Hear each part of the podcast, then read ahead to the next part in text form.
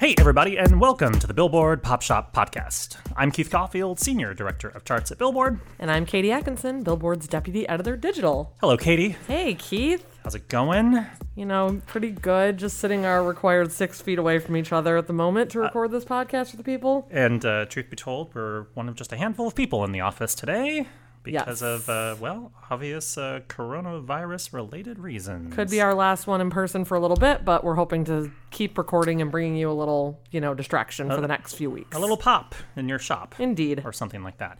Well, as always, the Billboard Pop Shop podcast is your one stop shop for all things pop on Billboard's weekly charts. In addition, you can always count on a lively discussion about the latest pop news, fun chart stats and stories, new music, and guest interviews with music stars and folks from the world of pop.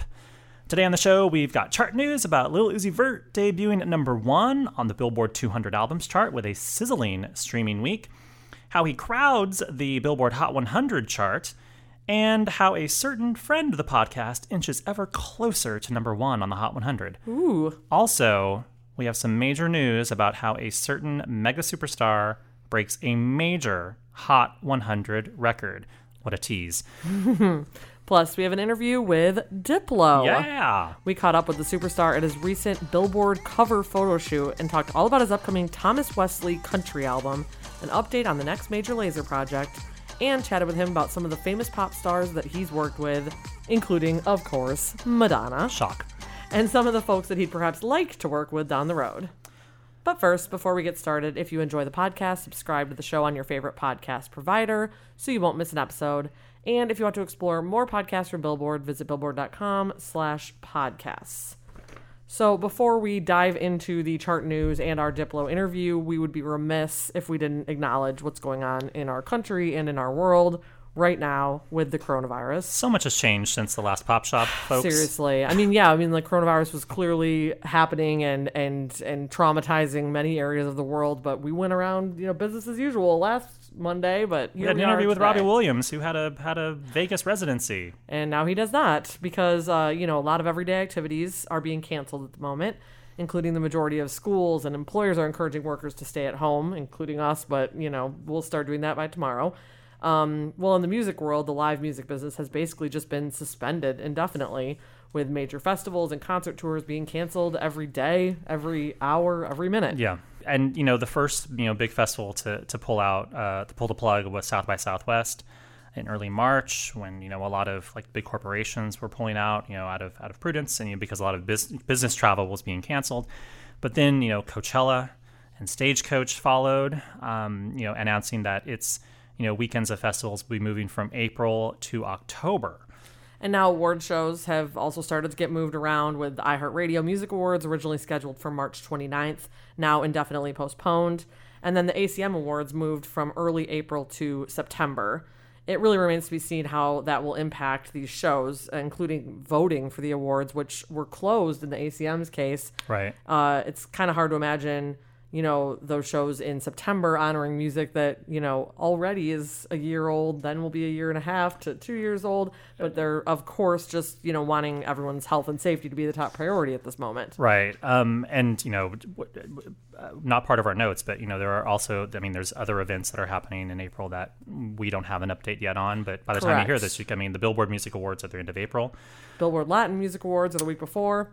Yeah, there's lots of stuff coming. We don't We'll have keep it- you posted we on that. We do not know yet. uh, check billboard.com because billboard.com right now is basically your news for all things that are being canceled or postponed. Indeed. Um, and on the concert front, you know, some of the biggest outings impacted are Elton John's Farewell Yellow Brick Road tour, um, with its March through May dates being pushed to 2021 as of our recording on Monday. Um, there are brand new Vegas residencies from Kelly Clarkson and the Jonas Brothers, both of which will no longer kick off on April 1st as previously planned. Uh, plus, the March and April dates of Celine Dion's Courage World Tour have bis- been postponed. Uh, Billie Eilish's Where Do We Go tour dates for the rest of the month have been delayed. Uh, though Billie did sneak in one final show on Thursday, March 12th. For some brave fans, I have something else to say. Yeah. Um, there were a few acts, uh, like I think Romeo Santos had a show. the- Post Malone also had one on the 12th. they, but but effectively, if for the rest of March, all shows that are presented by Live Nation or AEG are just on hiatus. Yep. Um, and I, you know, at the rate we're going, I fully expect shows in April to probably be postponed as well. Yep. Um, but you know, it's just everything is super in flux right now. I mean, who a week ago was very different. So I mean, who knows what 48 hours might bring at this rate? Totally. And, you know, a lot of uh, A list pop stars have been sending messages to their fans during this time, too, including Taylor Swift taking to her Instagram stories on Sunday night to say that she's keeping an eye on her followers and she's kind of annoyed that she's seeing way too many social gatherings moving forward, despite public health warnings to the contrary. Uh, so her message reads in part I love you guys so much and need to express my concern that things aren't being taken seriously enough right now. I'm seeing lots of get togethers and hangs and parties still happening. This is the time to cancel plans, actually truly isolate as much as you can, and don't assume that because you don't feel sick that you aren't possibly passing something on to someone elderly or vulnerable to this. And then Ariana Grande echoed that sentiment in her own message to fans on Sunday, writing, I keep hearing from a surprising amount of people statements like, This isn't a big deal. We'll be fine. We still have to go about our lives. And it's really blowing my mind.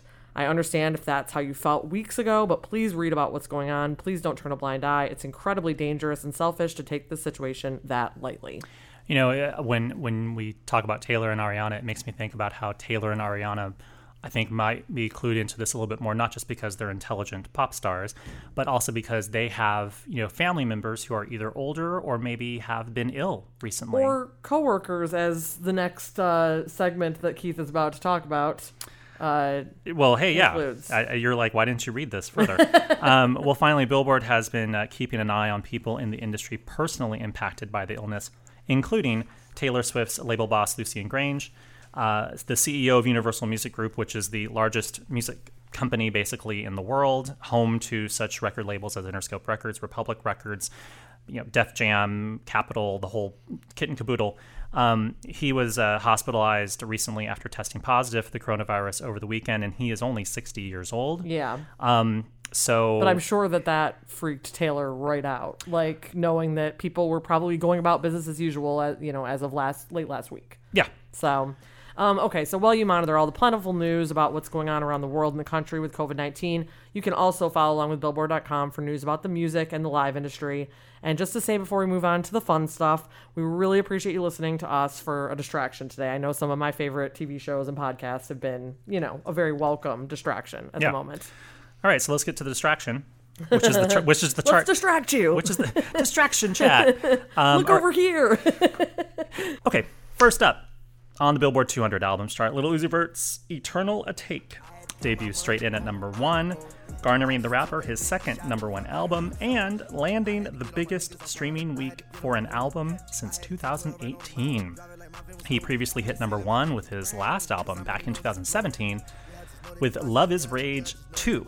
Now, the new 18 song set starts with 288,000 equivalent album units earned in the US in the week ending March 12th, according to Nielsen Music MRC data.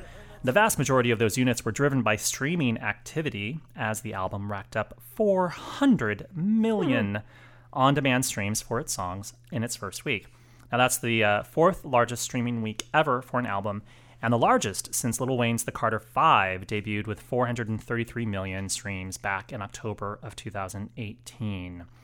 Next, over on the Billboard Hot 100 chart, Lil Uzi Vert takes over the chart as he has a full 20 songs on the list. Yes, indeed, one fifth of the chart is Lil Uzi Vert. wow. Um, he's only the third act in history to have as many uh, that as many as that songs on the chart at the same time.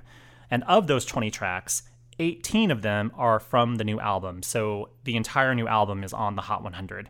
A few artists have also done that in the past, so he joins a very elite crew of folks that have done that, but still it's a major achievement no matter how you slice it. Yep.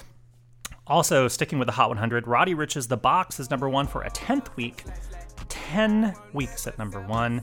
Becoming I would not have predicted this, Keith. no, me neither. Like when it when it first came out, I'm like, really? Okay. And Yeah. then ten weeks later, here we are. Yep. Um, no shade to the box. It's No. just- it was clearly I couldn't tell that it was a hit. We were inside, living in a box, clearly. clearly we did, we knew nothing. that- We we know nothing. Um, well, anyway, it's only the 39th song to spend at least ten weeks at number one, and it's the first since Lil Nas X's "Old Town Road" featuring Billy Ray Cyrus spent a record 19 weeks at number one last year. Meanwhile, friend of the podcast Dua Lipa her Don't Start Now single hits yet another new peak, rising 3 to 2 on the Hot 100. I'm so excited for her and for this song. Will it hit number 1? Will it break the box? Uh, Time will tell. Um, yeah, so so, so it's very exciting at the at the very very top of the chart. And in some major Hot 100 news, Drake breaks the record for the most entries ever in the history of the Billboard Hot 100. Yeah. As he logs his 208th hit with Oprah's bank account with Lil Yachty and DaBaby. Track debuts at number 89, driven almost entirely by streaming activity, and Drake now jumps past the previous record holder for the most Hot 100 hits that was earned by. I'm wondering if the podcast listeners are trying Drum to guess roll. right now. They're thinking Michael Jackson. They're thinking the James Beatles. Brown. They're thinking Elvis Presley. Sure. But the answer is the Glee cast. And actually, the Glee cast probably covered all those artists I just said. Yeah. Uh, they tallied 207 entries on the list during the, the you know, high times the heyday, of those show. the heyday of Glee. And now it is time for our interview with Diplo. We talked with the superstar at his Billboard magazine cover photo shoot and got updates on his upcoming country album, the new Major Lazer project, and of course, we asked him about working with Madonna, Yeah, duh, duh. and Dua Lipa, and rumblings of him working with Lady Gaga. Would love that in the stupid love era. Hmm. Some other divas come up in our conversation, including Enya and Barbra Streisand, Sure, of course. of course. But we'll let you hear that in context. So take a listen to our chat with Diplo. Why you gotta be so heartless? I know you think it's harmless. You tearing me apart, and girl, the hardest part is you're so high on attention. Welcome to the Billboard How- Pop how are you podcast. guys doing? Diplo, how are you? I'm good. I'm fantastic. Uh, of course, you have a lot going on right now. There's at least two album projects that you have cooking. Yeah, uh, Possibly seven. yeah, yeah. Who knows? There's there's always more on the back burners, but on the front burners because you want to keep those warm in Indeed. the front of the stove, Right. which are on the, more on on high. The back ones you kind of they're kind of sautéing, you know, on the electric oven I got recently installed in my house, and um, but coming up really soon. Not a concrete release date on the Major Lazer album, but in the next two months it'll Oh. be it'll be done, finished, and released because we have a bunch of summer plays, and then um, but uh, the first two singles are coming out really soon. Ooh. and um, well, the first thing was Que Calor, which did really well for us. You're like, and we're not going to put it on the album. Just tease no, it. it's gonna be the album. it's going to be we, on we the have, to, I mean, because it was a big record and it represents like our brand a lot. The next Diplo single is Thomas Wesley, my side project, which is sort of this project. country fusion record. The first single, the first two singles was Cam So Long, and um, Morgan Wallen. Morgan Wallen Heartless, which now has the version with Julia Michaels, which went platinum and it's still doing really well. It's climbing in the charts and Top 20 on the Hot Country Songs chart. yeah, which is which is awesome for us. Which is cool to work in country because I'm s- I'm so used to working with hip hop artists and dance music, which is quick, quick up and down. But um, country records, if they're really well written, they, they go for like a year. They Oh, climb yeah. charts for a year, which is I mean I'm really that's awesome to be part of that. And you can and you don't get sick of the songs. Like a lot of times in dance music, we, we jump on trends and we have to kind of be quick. And sometimes the songs aren't as great, you know. So it's hard to find classics in dance. But with country, you know, and songwriting, folk music in general, I think it's it's great to have a good song record. So those two records out. The next single is with Thomas Rhett and Young Thug. It's called Dance with Me. And so all these songs are going to be on the country sort of EP. Yeah, the Thomas gonna- Wesley album, which comes out Mar- April April third. So that's all those dates are concrete. So we those are can talk about it. So- Actually, speaking of uh, working in the country world, we were wondering, like, since you started, you know, releasing these records, whether people in country music have been approaching you about, like, who maybe never thought of working is- with you previously. Like it's Luke Combs and Dolly Yeah, Parton. actually, like, Luke blowing Combs was like one of the first one that I didn't know who he, really who he was, but he's like one of the biggest stars in country. I kind Yeah. of like know. I don't know a lot of the new country guys except for the people like I crossed paths with uh, in pop music, like Florida Georgia Line, Thomas Rhett, Morgan, who I met, and I was like like loved his style, and he was like an outsider already, like me, and like what he do, what he does in country, and then of course Orville Peck, who I, I knew through Instagram more than I knew through the country scene, or you know some of the other outsiders like consider Lil Nas X or Mason Ramsey, people who are just we're just on the fringe of country Sure. doing something that style. Um, and then other people like uh, Sturgill Simpson, who works for my, my my management company and who's awesome. One of my first guys was like, wow, that's taking country to like another level and living on his own, like not even being part of the Nashville scene, because it is kind of difficult with Nashville because a lot of people, um, they that that it's such a a club. It's just a, it's it's very insular in Yeah. Nashville. It's like it's the songwriters all work Yeah. together, and so like when you probably come ambling into town, Yeah. they're like, "What the fuck is?" I mean, I Diplo did the first guy to really reach out to me. We worked together with Sam Hunt. We did like we did like so many many records together, and we had like a lot of different th- issues with each other towards the end because we got like we finished records and some stuff went out with his project and me. But he always was the first guy to reach out to me because I really had a vision for his voice and what he did. I was a huge fan of his. And um, I'm I'm kind of mad he's not on that album because I was gonna say, like, are you on his next album? no, we. I mean, you know, sometimes you don't even know. Yeah, you might be. Yeah, you might have to be a writer on some of the songs, but um, Surprise. we never, we never, we have some good, good songs. But you know what? I learned working with him how to like treat the the scene because he cared a lot about what Nashville, what matters to him Hmm. most was like you know being part of that and not being too much of an outsider because he kind of was too a little bit in the Yeah. But I learned a lot working with him, and that's how I kind of completed the album. And I didn't didn't give a fuck anymore because I took I did that with him, and I was like, whoever wants to work with me, give me give me that record. 'cause We're gonna do it our way. You know, we don't have to care about this. Like Morgan Wallen song, we don't get any country radio play No, on you that. don't, which is which is crazy. Yeah. Like it's just a huge because I look Yeah. I work in charts, so I'm I can, I, I'm confirming what you've already just said, which it's like not unusual, but at the same time it's really stupid because like when you hear the song, you're like, if you didn't know Yeah. who was involved with the production, you would just play the song because it Yeah. sounds like a country hit. I mean, the, the 808s are threatening to them. I feel like in the in the song a little Thomas bit. Rhett makes a lot of like Yeah. country pop, but songs. not not with the halftime. I think maybe Mm. that's maybe that's the thing. But you know, there, there's a lot of snap beats and there's a certain tempo.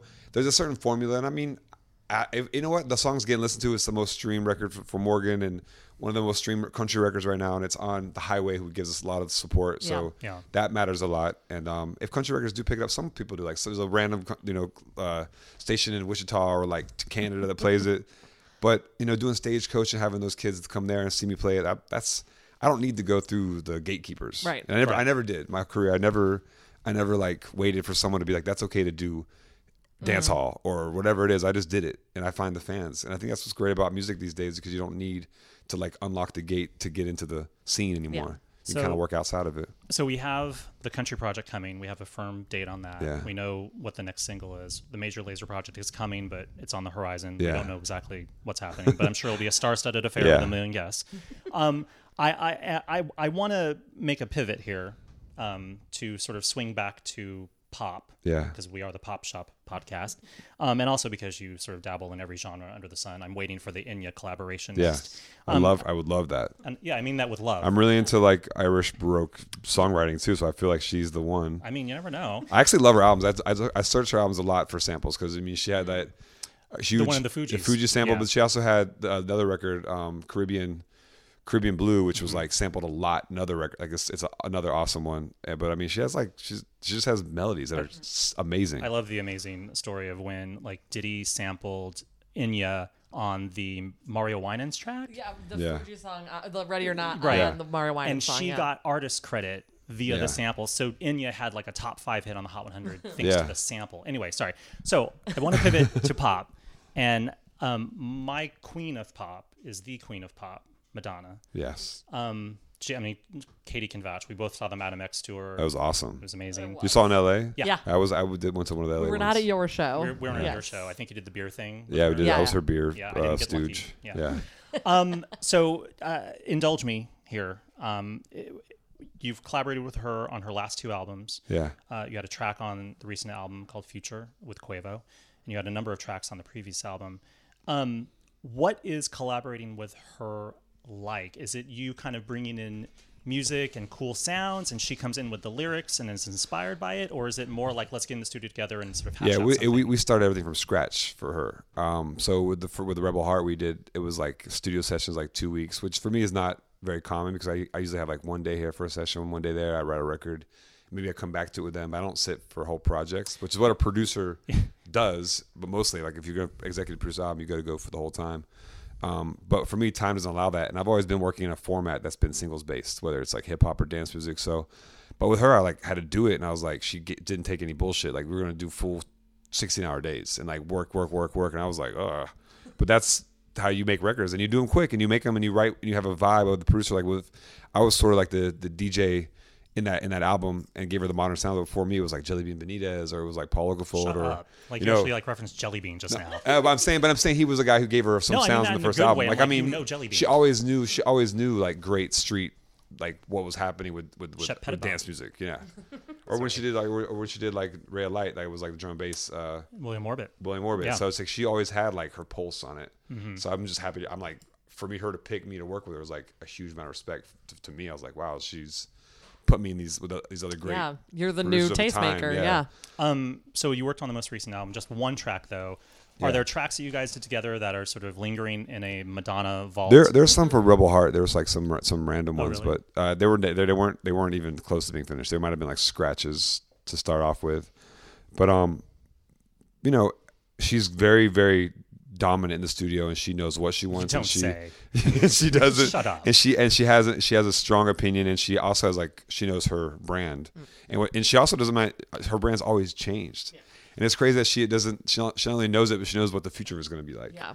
which is very strong. Like she's one of the most, I think, strongest artists, male or female, I've ever worked with. That just has like a definition to what she Identity, does. yeah. Speaking of the many talented people that you've worked with, you and Mark Ronson teamed up with Dua Lipa for Electricity, which was a Grammy winning song. Uh, have you gotten in the studio with her at all for future nostalgia, or have you gotten with her for any of her upcoming things? We did. We actually did some. I did some writing demos for that album, but um, we have something new. We have that might be another Silk City record. Um, so we, we just we're just Sorry, we both really like we're the playing Silk we're City playing singles. we're playing with that. And um, but you know, it's it's it's really about her project. So I think that's going to come out first, and then um, see what what hits. But I I we I I love collaborating with her. The first record I did with her was with Major Lazer. It was called uh, My Love with with WizKid, which is way ahead of his time. Wow. It was like a Dua Lipa Afrobeat like pop record that honestly was like before she even had her big hit. So it was, Was like it before One Dance too, Yeah. or was WizKid? Uh, yeah, it uh, was, well, right, right around one dance. so it was Okay. like it was like How it made it made sense for for England and like London, but it mm. was it was actually a huge record for us for a little while. We played at Glastonbury with her, but it definitely went. It was like way too early for that mm. record, and it's still a really awesome sounding record and sounds new to me. Well, I was going to say, speaking of Silk City 2, Mark has worked a lot with Lady Gaga. Is that somebody that you have ever teamed up with? We've, I- we, I have seen never lots have. of stuff on the internet where you're allegedly Yeah. working with Gaga. And We Mark. we've I think I've sent like I've worked on stuff with Mark that he might have gone there, mm. and I've and I've known her, and she's really cool. And I met her like a long time ago, back in the day with like Jeremy Scott, like as a parties girl. You know, I didn't really I never I never really went to a studio with her, but I know I've seen her around, and she's awesome. But I never had a no, never had a chance. I'm not really like these days. I, I I worked in the circuit in LA for a long time, where I was like producing whatever and trying to work. But the last three years, I've just been like, shit. I don't want to wait around for someone to call me up unless it's Madonna. right. But uh, and, I, and I, yeah, calls. Madonna calls. I'll stop what I do. But you should look up that single. every every every every everybody else, I just kind of like I'll just start my own project. Like Yeah. I'll do this. I like LSD. I'll do like a pop thing like this in my own way. I'll do country. Like I kind of felt like I have the power to do that. So why not just do it myself? Yeah. Yeah. Um, did you want to ask this one thing? oh, I, th- I thought you were going to ask that one. Oh no, which one? we'll edit all this out. Okay, So, am I- so, so, this is great banter. so yeah, super banter. Keep I mean, I was just going to say, without naming names, um, or you can name them. or you can name them. Uh, you have worked with so many people. Like, do you say no to things? Uh, yeah. Do you say Yeah. no to like A-listers and you just can't say their name. Um, nah, I think that I, I've actually not really said no to many people. You know, it's all about time. Like I said no once because it was a time issue to Shakira because I couldn't work on the album that she did She Wolf and stuff because I oh, and I was She-Wolf. and I was I gave the job to John Hill because we were working together. I was hoping that he'd come back in the studio with them and finish stuff, but he just like Andy he went, he went like he went to Colombia for like you two months and they recorded in Lebanon. I was like, "Hey guys, I'm still here."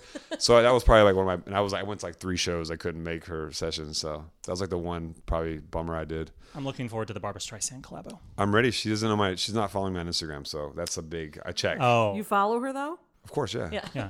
Make, Obviously. make it Yeah. happen.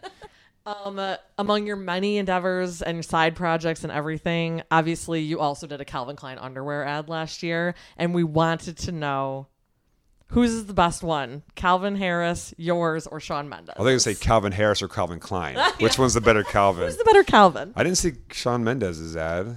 How did you How did miss you miss it's that at one? Twitter on Is it Calvin? fire. Is it Calvin Harris? Is it Calvin? It's Calvin Klein. Oh, but no, It's- it's part of no, the but same campaign Calvin that you ran. Harris did. The Yeah, his was Armani. Armani. Yes, So I know Calvin for a long time, and his body transformation was very strong for that for that Armani. you saw it before Uh, yeah, your I very know him. I saw it. We were the same gym, so it's not. I'm not even lying.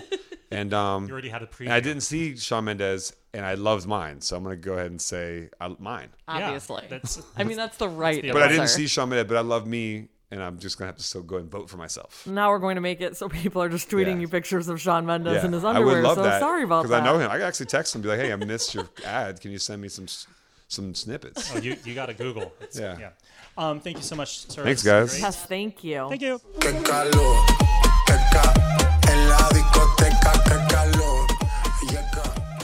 Thank you so much to Diplo for taking the time to speak with us. It was really fun to crash that cover shoot. It was. And the photos from it, if you haven't seen them yet, go to billboard.com, including like him standing like barrel chested Yeah. in front of a you know classic Lounging car. in front of a sports car. It looks like he honestly like time machine to the 70s for the photo shoot. It's Very really much. great. Oh, right. I forgot I forgot about the most important thing we asked him Our final question. And now we know where he stands on who had the better underwear campaign, him, Calvin Harris, or Shawn Mendes. So if you skip past the interview, you should really go back and listen. now. Clearly you need to you need to hear that part. All right. We've reached the end of our big show. Um, any parting words? Man, uh, like I said, just appreciate you guys listening, and uh, and we'll keep coming at you as long as you want to hear us. Yeah, yeah. It, it could be a slightly modified show, Indeed. in the next few weeks. But you know, we'll we'll, we'll be here popping and shopping. uh, what song should we go out on? I mean, not to put be like overly dramatic, because obviously this song was inspired by a very tragic, you know, uh, fatal situation. But we're kind of in a tragic fatal situation right now. I was thinking Ariana Grande's "No Tears Left to Cry," Okay. you know, because it's like it's acknowledging sadness, but in the end, it's happy. So let's do that. All right. See you guys next time. Bye. Right